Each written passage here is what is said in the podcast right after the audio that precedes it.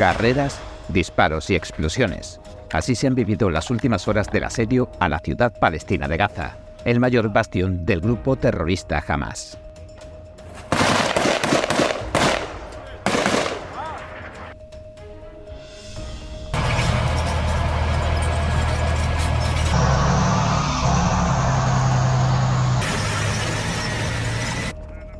El ejército israelí, que tiene rodeado el enclave, dice que sus tropas ya han avanzado hasta el mismo corazón de la ciudad. Hamas responde que sus brigadas han infligido grandes pérdidas.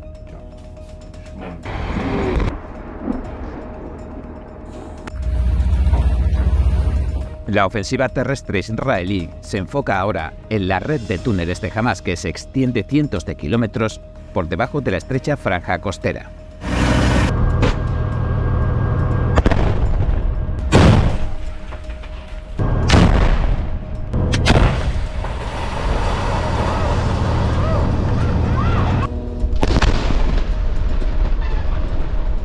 Son ya más de 10.500 los palestinos muertos, según las autoridades locales, el 40% niños, mientras que Israel informa de 1.400 fallecidos.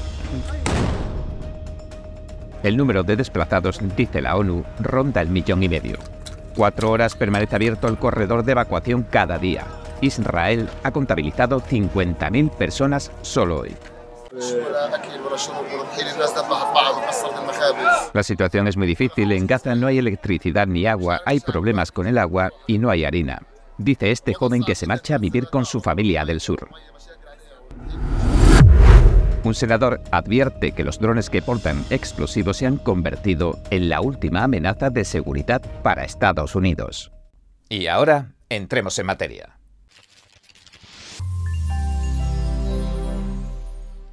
Bienvenidos a En Primera Plana, donde los hechos son la noticia. La guerra acaba de entrar en su segundo mes.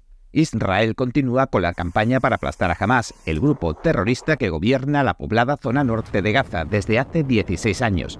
Las operaciones por tierra, mar y aire se enfocan ahora en la ciudad de Gaza y en los abarrotados campos de refugiados urbanos de alrededor. En este paisaje desolador, los edificios están en ruinas, la lucha callejera se ha vuelto sin cuartel y los suministros básicos se están agotando. La operación terrestre en la franja de Gaza se ha ampliado para destruir la infraestructura terrorista de Hamas subterránea y se dirige ahora contra el complejo de túneles que atraviesa el territorio. El ejército israelí ha compartido las imágenes hoy de un túnel descubierto cerca de un parque de atracciones infantil e informó de un segundo túnel cerca de una universidad. Desde el comienzo de la guerra dicen haber destruido 130 túneles de la organización terrorista. Los subterráneos suelen estar equipados con suministros de agua y oxígeno para una estancia prolongada.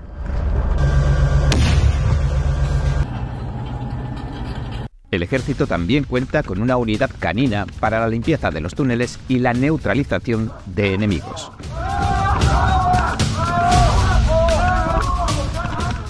El ejército israelí dijo el miércoles que lanzaron dos ataques por separado. Eliminaron a un destacado armero de Hamas, Masein Abu Sinab, y a hombres armados que disparaban cohetes antitanques. Los medios palestinos informaron de enfrentamientos entre terroristas y fuerzas israelíes cerca del campo de refugiados de Al-Shati, en la playa de la ciudad de Gaza. El brazo armado de Hamas, las brigadas Al-Qassam, dijeron que sus hombres habían destruido un tanque israelí en la ciudad de Gaza. Ninguna de estas informaciones se ha podido corroborar todavía. Israel tampoco ha vuelto a informar sobre el destino de Yahya Sinwar el líder de mayor rango de Hamas en Gaza. Se cree que fue uno de los cerebros que planificaron los atentados contra civiles y militares del 7 de octubre y que han detonado la guerra. Israel decía el martes que lo había acorralado en su búnker. También informaba de que 33 de sus soldados han muerto en combate.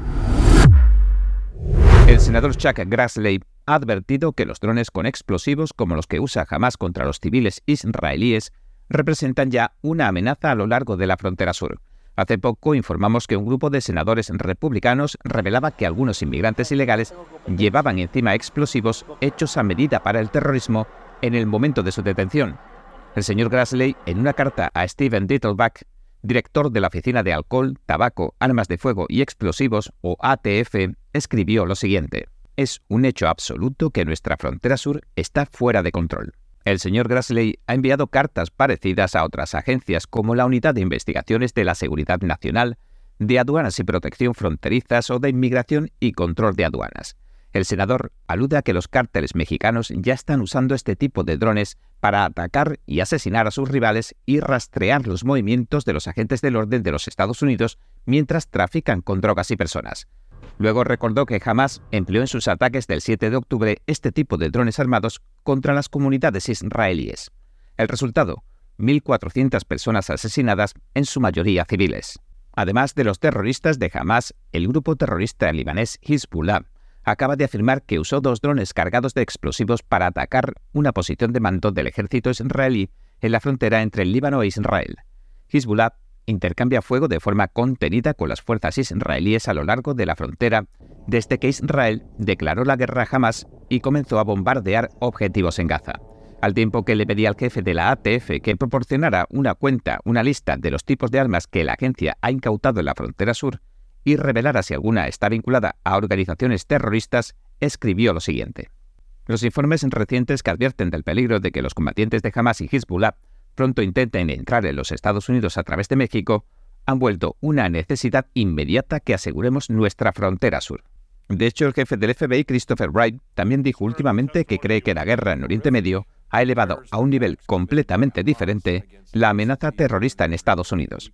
Un grupo de cuatro senadores republicanos que visitaron recientemente la frontera de Estados Unidos con México dijeron que les preocupa que la política de fronteras abiertas del presidente Joe Biden haya dejado al país expuesto a atentados terroristas. El jefe del FBI también reveló que Irán intentó contratar asesinos para acabar con funcionarios del gobierno en territorio estadounidense. Dijo, sin entrar en detalles, lo siguiente.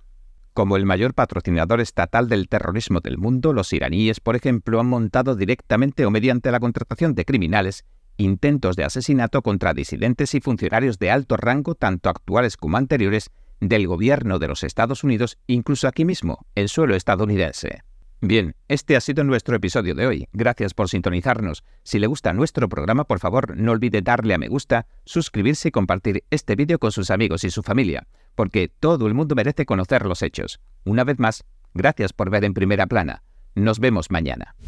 Cada minuto que pasa, el mundo está cambiando vertiginosamente. NTD Noticias le trae información objetiva, veraz y sin agendas ocultas. Infórmese de los acontecimientos que impactan a Estados Unidos, Latinoamérica y el mundo, con los mejores análisis de expertos e informes especiales.